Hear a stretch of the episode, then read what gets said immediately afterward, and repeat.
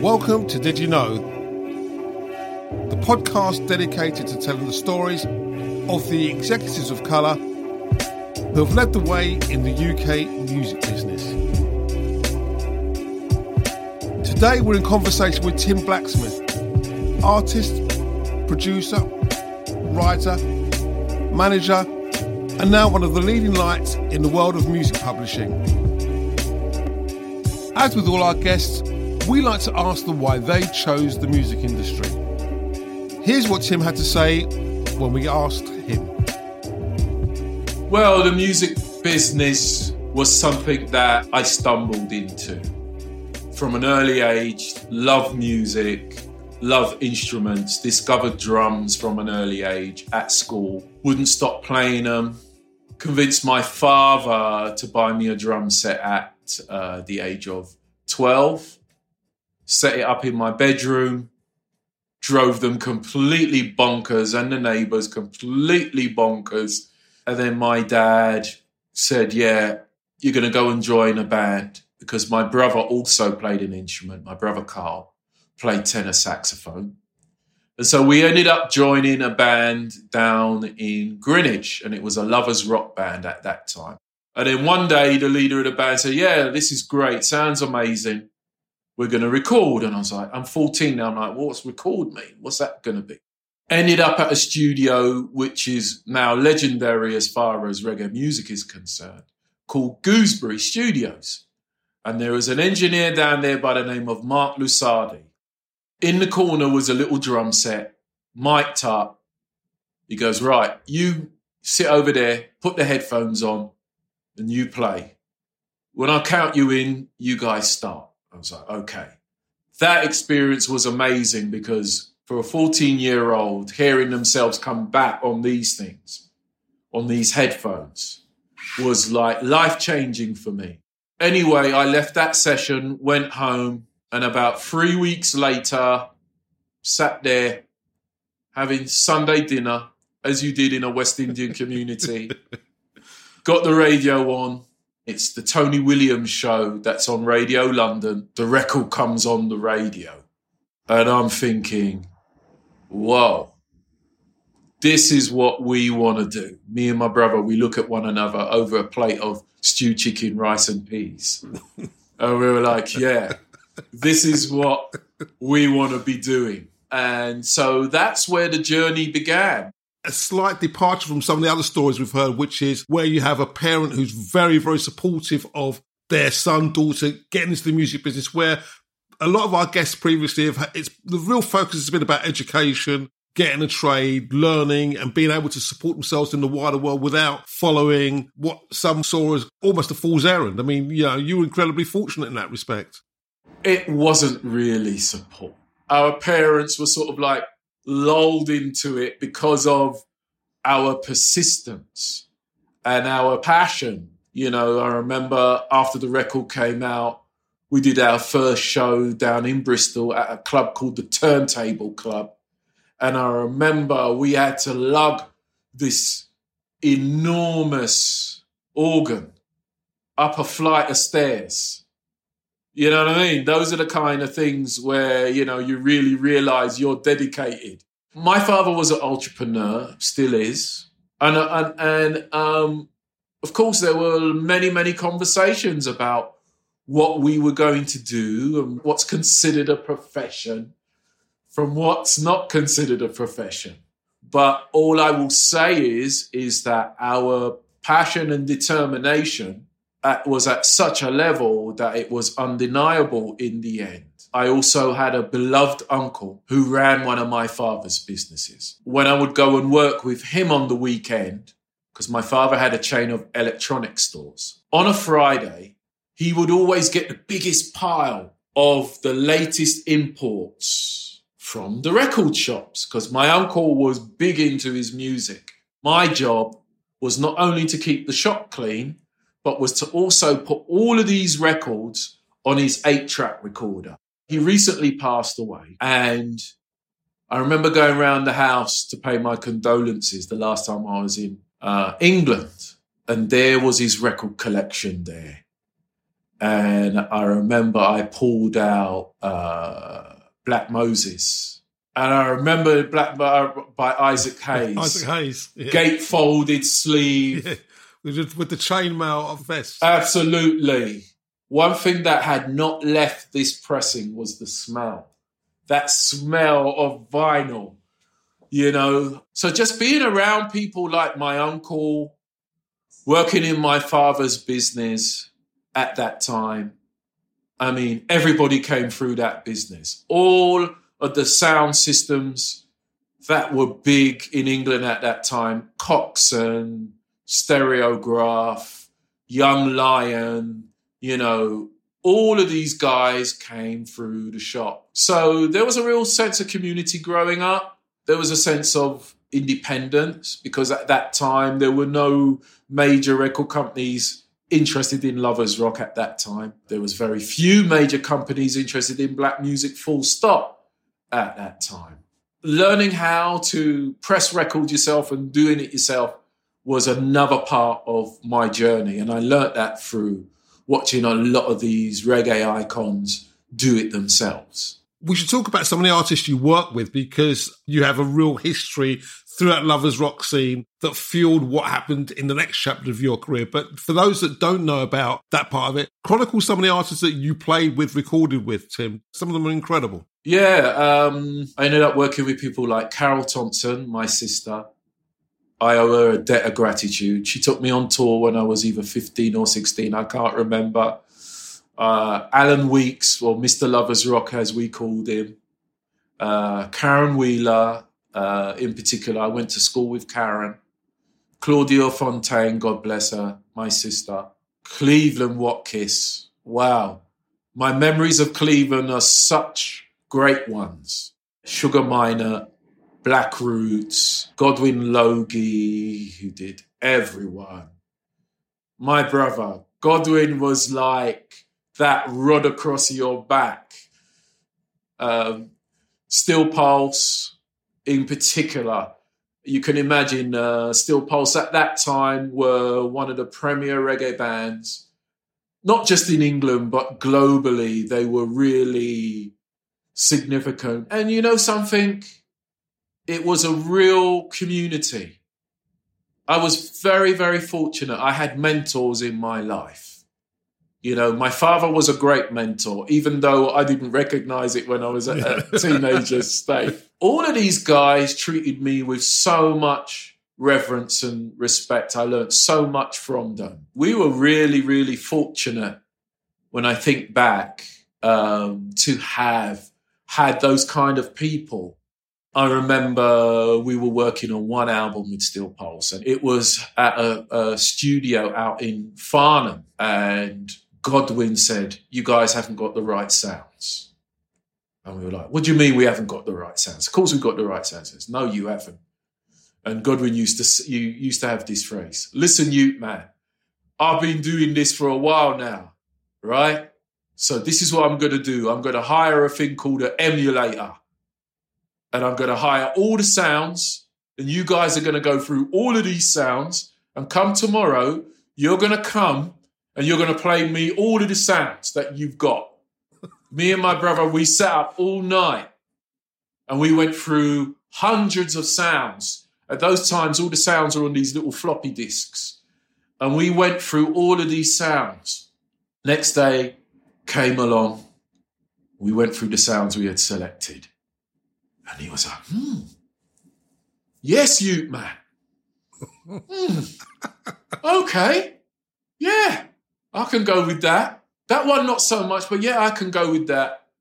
That left a long lasting impression on me on how important it is to learn about sound design and to be open to technology as we were then, but we couldn't afford an emulator. I mean, an emulator back then, you're talking 20, 25 grand. was a real eye opener.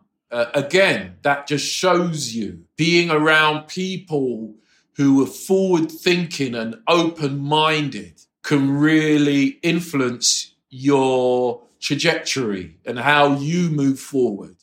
My first coming across Blacksmith was on a Sunday night at Radio London. And you may remember Dave Pearce had a show on a Sunday night where I used to have people guesting from the music industry. And on this particular Sunday night, it was my turn. They played a couple of things and they played, they went, we're going to drop this new tune by a new group called Blacksmith. I was like, okay. And I remember listening to it thinking, this is unbelievable because the sounds were, uh, were just completely different. It was a completely different vibe.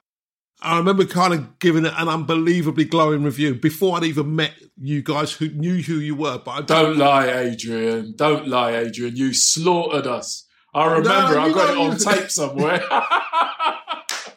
you know it's not true. but I just remember at that time thinking, this is something very, very special.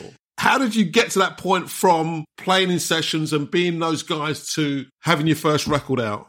Well, before Blacksmith, we created a group called the Beat Lads. And it all came about from going to hear Tim Westwood. Like a lot of kids at that time, I was totally enamored by what was going on in America at that time. On top of my reggae, I still was, you know, hearing a lot of reggae, but hip hop was just starting to come through to the forefront at that time. And I loved a particular record, and the guy who produced it and co-wrote it, we're now dear friends and have been for a long time. But anyway, I'm at the fridge in Brixton, and all the great records. You know, Tim Westwood's playing all these great records. You know, we're all in there. We've got our Timbos on, our baggy jeans, uh, you know, our troop jackets, Pelle Pelle, you know what I mean? Karl Kani, everything, cross colors, everything I run. Right? anyway, um, this record comes on. And I'm like, oh my God, that whole place goes bonkers. I'm like, what is this? And so, anyway, at the end of the night, I go up to Westwood and I say to Tim, I said, Tim, what was that record you played? He goes, Which one, Blacksmith? Which one? Which one? And I went, The one that went, unt, unt, unt, unt, unt, unt, unt, unt, unt, unt. It goes, Oh, that's Milk D. That's that's MC Milk D. That's top billing. And I was like, Right, okay. And I remember going down to Red's Records the next day, buying the record, taking it home and studying it, and then creating a beat around that and creating a song called It's You by the Beat Lads. Me and my brother, we were contemplating putting this record out ourselves. There was a guy called Mikey Roots. Mikey Roots worked at Island Records at the time.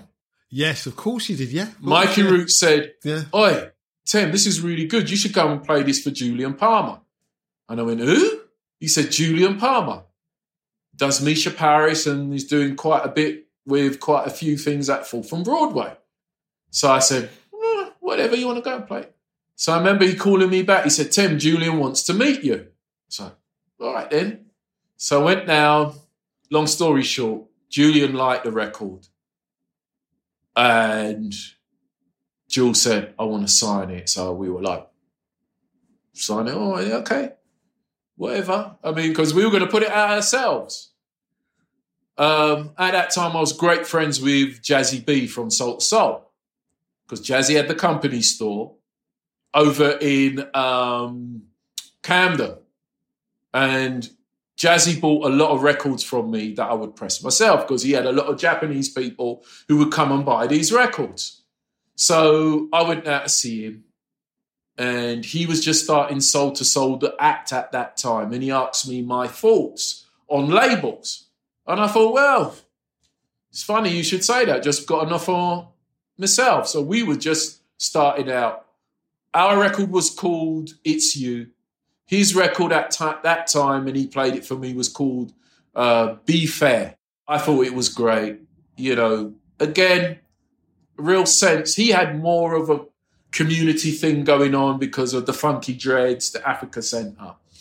So anyway, long story short, as far as you know, it's you was concerned, another guy called Tim Rudlin showed up, who was head of A and R over at EMI Records at that time, and you know, uh, he said, "Heard this record, want to talk to you about doing a deal," and I was like, "Okay, cool." Went to see him, you know, and they started offering us money. It was the first time I realized, boy, you can make real money out of this business. Again, you know, an- another side of the business, which is the reality, which was I never got into it to make money. I was just enjoying it and uh, kept us out of trouble. We signed it to Island Records. Didn't really do much. Um, we didn't survive on the label very long. But um, I met uh, a DJ who had heard the record and loved it and thought we were good and said, Have you got anything else? And we said, Yeah, we've got something else. I'm going to send it to you.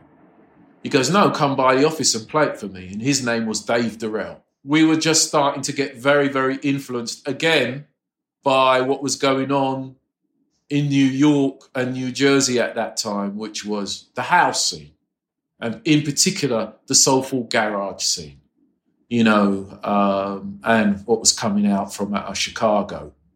And so we made this record called Get Back to Love and uh, played it for Dave. Dave absolutely loved it and started playing it at his club. He said, Oh, this is my theme song. This is my theme. and so he took it to a real dear friend of us, of us both, Pete Tong, who was A&R at that time at uh, London FFRR. Dave called me up and said, Tim, Pete Tong wants to meet you guys. He wants to give you guys a deal. I said, oh, go away, Dave. Stop winding us up. We've had enough of all of these deals. Stop winding us up. Dave goes, would I kid you? I'm not kidding you. We went up and we sat there and we play. He if we had more music. We played him more music.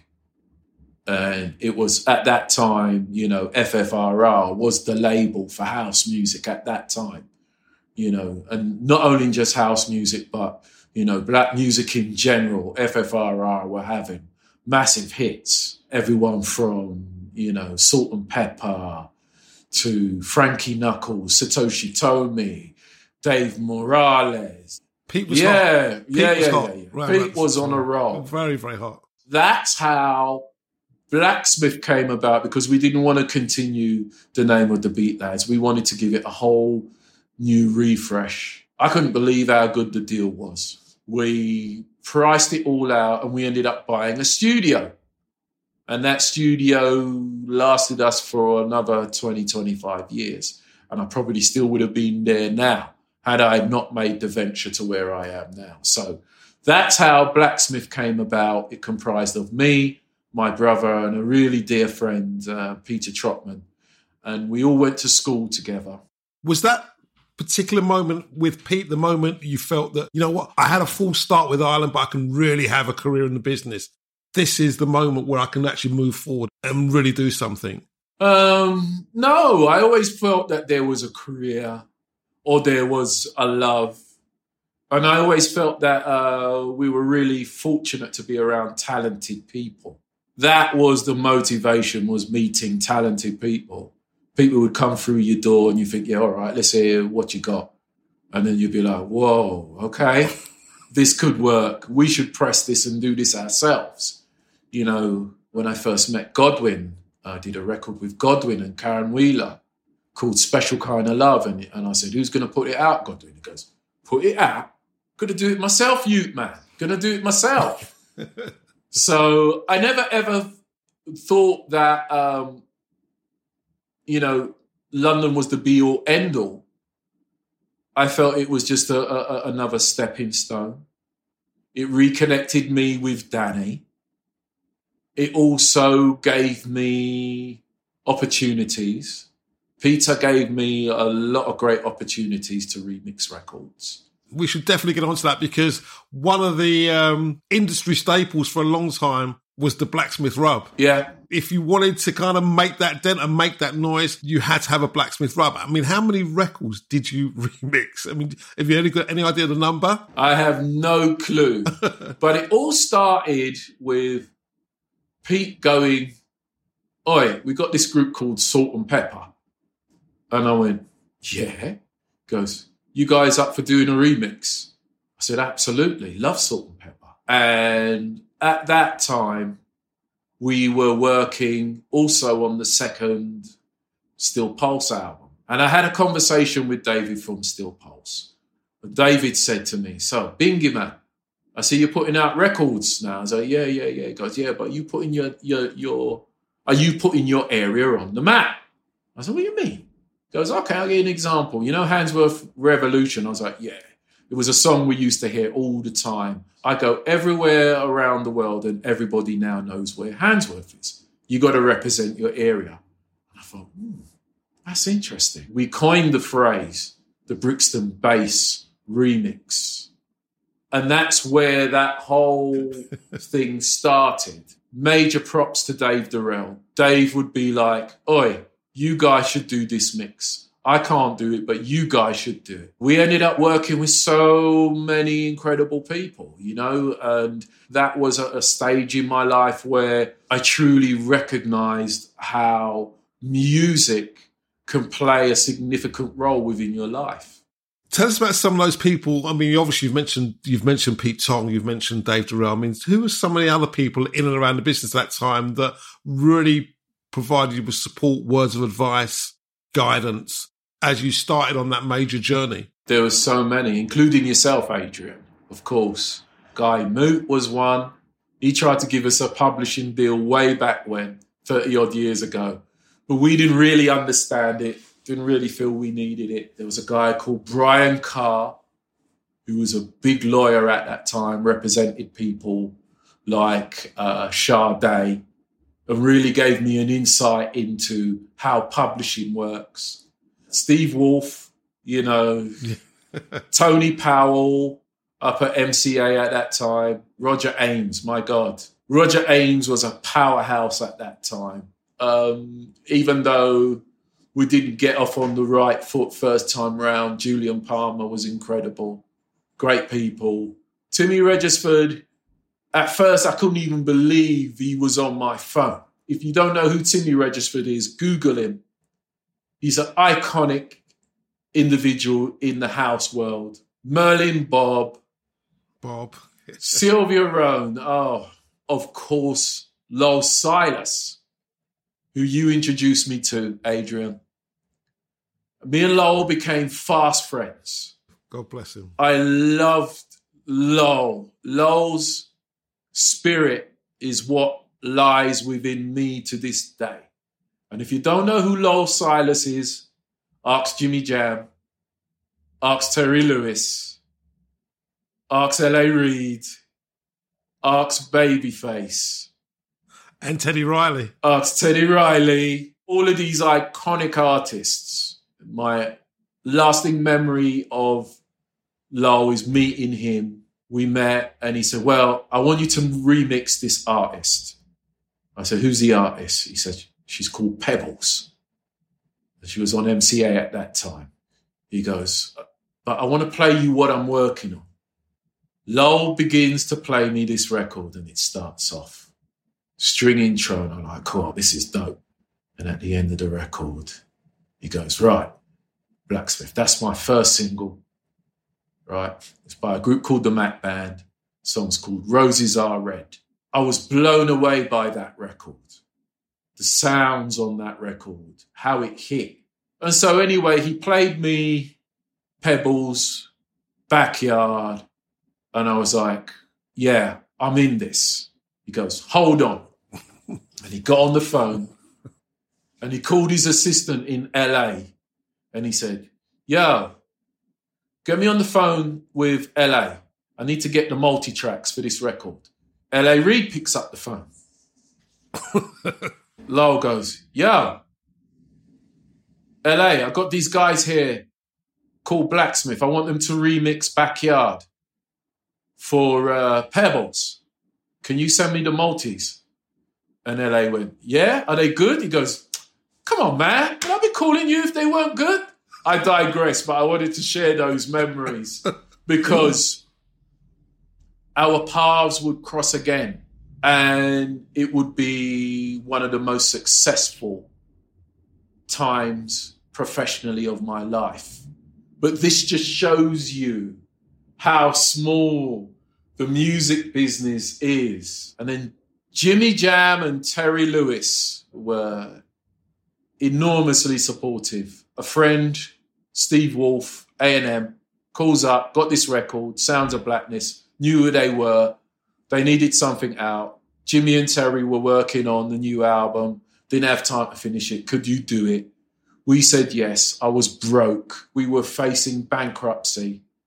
Nothing in the bank, nothing coming in. Wolfie calls, says Blacksmith, can you do it? We said yes. And talk about epiphany. The song was called I'm Going All the Way, and it was incredible. So finished the record, mix done.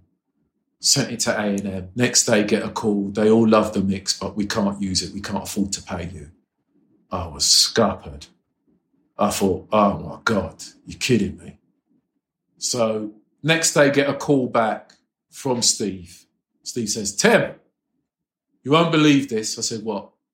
Jimmy and Terry have heard the mix, love the mix, want us to go with it. They're going to pay you themselves out of their own pocket. With that money, I was able to pay off the tax man. And that record was a huge hit. Going back to talking about that moment where you're at your lowest ebb with facing bankruptcy, not quite knowing what was going on. One of the things that seemed to come from that was your real insatiable desire to know more about the business, know more for what was going on. You, as I saw at the time, dealing with you on a one to one, were very much modeling what was going on in America, where LA was the man who went out and did the business. Jimmy was the man who did the business for Jam and Lewis. Was that something that was deliberate from you, you know, looking at what what happened to you financially that you wanted to have that control? Yes, absolutely, and that came about because of uh, a management relationship that had gone wrong and that had left us in that position. And I've swore to myself I would never let myself get into that position again and I was going to do it myself. Once a hustler, always a hustler. But I couldn't do everything. But I had people around me who were great. And they were great musicians, they were really good producers. And so what I started doing, I'd be like, well, I can't do this particular mix, but I've got someone who can. And I started to get them involved and get them doing things. And that gave me a whole nother side of the business. And so ultimately, you know, that was another departure, but I didn't set out to do it. It was just through the resources of you know what? I really love to see these talented people get a look in. So let's fast forward. It's getting close to the late 90s, the end of the 90s. We're about to enter a new millennium and I'm working at a different record company now. And Tim Blacksmith knocks on my door and says, got these couple of great guys. I really think you should get them to do a mix for you.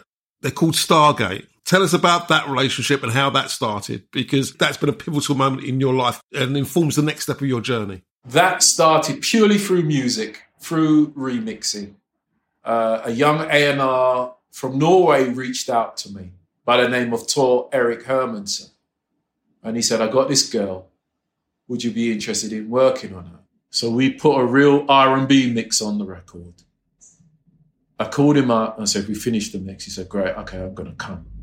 Check it out. So he came all the way down to Brixton. He had a listen and he absolutely loved what he heard and he said, Listen, we're making an album. Would you be interested in being involved? I said, Yeah, sure. But you got to come to Norway. And I was cool with that. He said, Yeah, but I've got one other request. I said, What's that? He goes, Do I know Gina Thompson? I said, Yes, I do. So, long story short, we get Gina Thompson to the far north of Norway. We make a great record together. But, but one thing I noticed when I got to Norway about Stargate was that they had invested in their studios. They had invested in themselves. They had one of the most up to date Pro Tool systems I had ever seen. And at that time, Pro Tools is costing you 30, 40, 50,000 pounds. And they had two systems. I knew straight away these guys were serious. So lo and behold, one of the writers, Mikkel Eriksen, while I was in Norway, in the studio working on the album, said, Tim, love to play you some music of what we're doing. And I thought, mm, okay, hip hop, R and B from Norway. Okay, interesting. Okay, sat in a room and he played me the first song, and the song was called Always, Always on My Mind, and it was great. The melodies were great. It was, it was on point. And I was like, well, that's great. And he was like, yeah, we wanted to know, would you guys be, would you be interested in managing? And I said, yeah, I'm interested. We finished the record. I went back to England. And I called my dear friend Danny. And I said, Danny, you know, we've been looking for something to work on. He went, Yeah. I said, I think I found it. So we ended up in the far north of Norway again. Danny saw what I saw, and he said, In fact, there's a project that uh, his then manager, which was Simon Fuller, wanted him to do. He goes, I think the guy should do it. I'm going to tell Simon. And Danny came back and said, Guys, it's a project we need you to do down in London. They were like, Really? We were like, Yeah, yeah, yeah. You've got to fly down and meet them. And the guys were like, Fly down. He said, Yeah, fly down to London.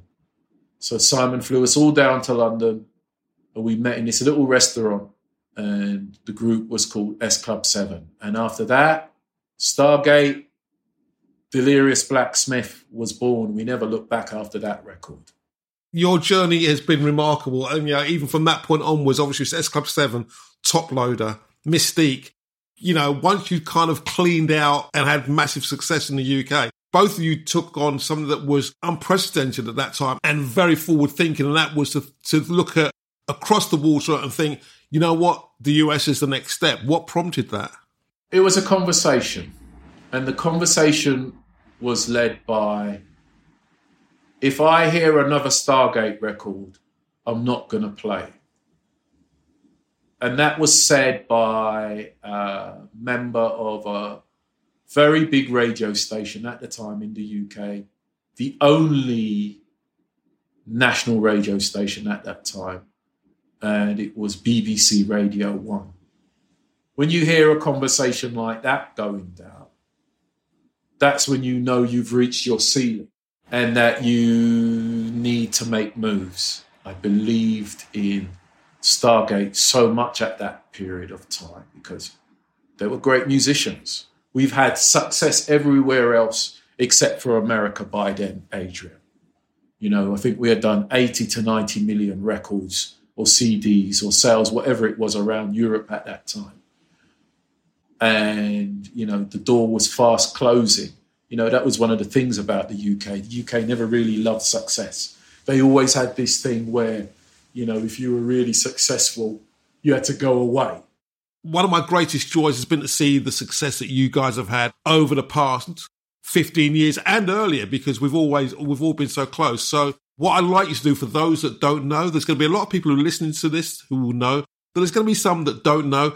Let's talk about those big records, Tim. We'll just list them. Let's talk about the awards that you've won with the Stargate guys because I think that it deserves to be celebrated and you know, it deserves to be told. Let's start with the first one. Because as they say, the first cut is the deepest, right? Amen um, to that. so, So Sick of Love Songs by Ne-Yo was our first number one in America and was the very, very beginning of what would be an incredible run with young Ne-Yo um, and with Jay Brown, Jay Z, L.A. Reid, uh, Danny, and Tata, who without which most of this wouldn't be wouldn't have happened.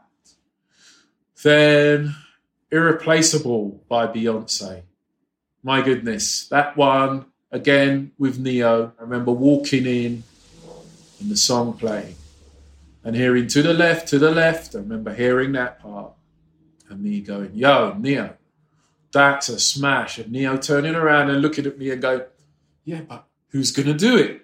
This is a story I want to share with you. This is how beautiful the community of Island Def Jam used to be at that time and why I loved working in America. There was one day I was having a sound clash, and me and Tata are having this sound clash, and I'm killing him. You know me, Adrian. I, am, I know you know your music. Tim. I am the Don Selector, and I'm killing Tata. And this is the very, very first time I get to meet Jay Z. Is Jay Z standing there? well, thinking. And Tata goes, This guy thinks he's got better music than me. It's like, what? So Jay Z takes his jacket off and starts telling Tata what to play. I remember it like it was like yesterday. I played Roberta Flack the first time ever I saw your face. And I got my head down in my iPod like that. And then I look up and there's Beyonce sat there. I'm dumbfounded. And first words out of her mouth is like, oh my God, this is beautiful. Who is this? We end up in Jay's office and she proceeds to play songs from B'Day, one of them which is irreplaceable. And I just thought to myself, wow, look at this. This is incredible. This is great. She had recreated it. She didn't have the parts. I was like, so let us get you the file so you can finish the song. Diamonds by Rihanna. One of my favorite ones because it was written with Sia, who, wow, who is to me one of the greatest writers. You know, she just has these lyrics that come from here, you know, comes from really comes from the heart. We at that time we had this thing called the Grammy sessions. And we had people come through because everybody was in town. And so Ne-Yo came through and he did quite a few songs. There was one day I sat there and I watched him write a song called Murderer, which would later go on to be called Unfaithful. I watched him write that song within 40 minutes and it was incredible. So, anyway, when he wrote Spotlight, it felt good. It really did. Grammys 2008, an incredible time because we were nominated for Song of the Year uh, in the R&B category, R&B Song of the Year twice with Ne-Yo, one for Miss Independent and the other one for Spotlight. It was Miss Independent, but I loved Spotlight and I loved working with Jennifer because Jennifer at that time was coming off of winning the Oscar. But, you know, she sang effortlessly and she was the consummate professional, you know. So, uh, yeah, that was a great period. And after winning that award in 08, and then that was the, that was on what they call the premiere or the pre-tell. And then when we came out, they were doing R&B album of the year, and we won that as well. And the late great Whitney Houston gave her the award. I'll never forget that at the Grammys. Looking back at BLM, Blackout Tuesday, how do you see the industry as it is now in regards to looking forward to try and change?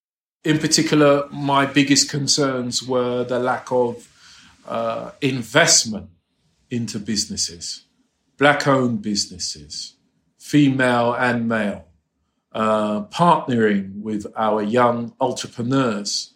Um, seeing a little bit of it, uh, but again, it's too early to call.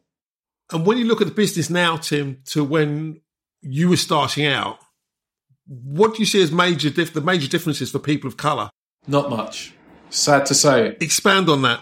Well, I mean, I haven't been in the UK for 16, 17 years. But one thing I will tell you is that what I've been able to achieve here in the United States, I would not have been able to have achieved in the United Kingdom, which is a sad indictment. I just don't see the partnerships you've actually touched on one of the things that I wanted to ask you about, Tim, which was do you think that people have used your knowledge bank as they should do, given the breadth of knowledge and contacts and information that you have? Not really, but a, but a part of that has been down to me as well, and, and I'm trying to change that. But one thing I will say is is that when you do try to change it, and you make overtures to people, and then they shut you down, it just tells me nothing ain't changed. It's going to take more of our young people to become entrepreneurs and to do things themselves and to learn it themselves, you know, and to have people like myself and Danny be willing to partner with them. Because unfortunately, Adrian, there are some incredible people, in my opinion, who should have partnerships, which are more than just funding, but are mentoring and say, you know, don't do it like that. Let's work through this way. Okay, well, no, I love that, you know, but let's do, you know, the same thing that I grew up with. So, do you think that that for you is going to be the role that you and Danny assume greater activity around, looking for those young, you know, exciting talents, bringing them in, sharing your knowledge base, not just as you say financially, but also p- providing that depth of knowledge and opening up your contact book and watching them flourish? Yes, and hence Stellar Songs. And let's talk about Stellar Songs because it's the jewel in the crown. It's been something that you guys did against all the odds. It's the template for every other sub publisher. Everybody wants to be Stellar Songs. You know that. I mean, because everybody that walks into a publishing company cites you guys as the model. It's been unbelievably successful and continues to do so. So tell us about Stellar. Tell us about those people that help bring, bring that to life. Well, Stellar Song started in 2004, and it was an idea that came to the forefront after a conversation with Tor from Stargate. It wasn't a, a particularly significant star, but come 2006, a particular record by the name of Irreplaceable was coming out. That one song recouped everything. And then solidified the relationship and we went on to greater things from there. We then went on to sign Emily Sandé, which was incredible. And then we went on to sign Sam Smith. To this day, I still can't believe that I am the publisher of a James Bond theme. And did the young Tim Blacksmith ever think that one day he'd be sitting in the Hollywood Hills being as successful as he has been and, you know, having, you enjoying the fruits of working with some amazing people and with this amazing catalogue that you guys have, have, have accumulated and built on a lot of hard work over the years. And I think that's the one thing we should, we really have to emphasize. It doesn't come easy. There's an enormous amount of hard work, dedication and sacrifice that you guys have, have, have put in to achieve what you've achieved. I was quietly optimistic. And then uh, there was a particular book I was reading at the time. And there was a chapter in the book, and it dealt with visualizing success. And coming from England, you were taught not to be cocky. You were taught not to be, you know, top of the top. But my dad, he had a whole nother remit, being Jamaican. He had a whole nother remit. Used to come home and tell your old man, yeah, we came second today. Second, what kind of business is that? Second, is that all you could do? So, no, deep down, deep down, I to dream. Yeah, absolutely. And I think you have to dare to dream. Did I think it would be on this level? Oh, absolutely not. And finally, I've got to ask you this when you sit down with the young black executives, male and female, those or those young writers that come across you now, what do you tell them? What's your word of advice to them? It's the same I give to everybody, which is believe in yourself, invest in self. Don't be deterred even when people are not feeling you. Always remember everything is possible, even when you're facing the tax man. Everything is possible. And I liken it to one thing our parents' journey in England in the 1950s and how they were treated as people.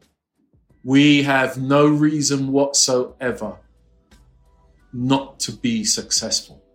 Again, I'm immensely proud to call you a friend. I'm immensely proud to see how you guys have progressed over the years. Long may it continue. Thank you for being so generous with your time, for talking to us on Did You Know? And remember, everybody, Tim Blacksmith is one of the true pioneers. Thank you, Tim. No, thank you, Adrian. And I appreciate you and everything you contributed to Blacksmith.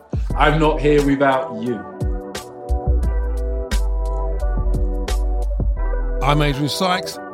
Thanks for listening to Did You Know? A Down Street production. Our thanks to Tim Blacksmith for sharing his stories, and to my partner in crime and true pioneer, Danny D. Thanks also to Sean Springer, our production team, Cass Denton and Lanique Swartz, to Ella Ruby on the socials, and to Vega Brothers for our theme music. Honourable mentions to Dave Roberts and Tim Ingham at MBW for their support. You'll soon be able to apply to be mentored by the guests of the Did You Know podcast. Keep listening for further information. Did You Know is available wherever you get your podcasts. Make sure that you subscribe to never miss an episode. And if you enjoyed this podcast, please leave us a five star review. And look out for our next episode where I'll be talking to BBC Five Live presenter Nihal Arthanayake about his remarkable journey and career to date. This was Did You Know? Until the next time.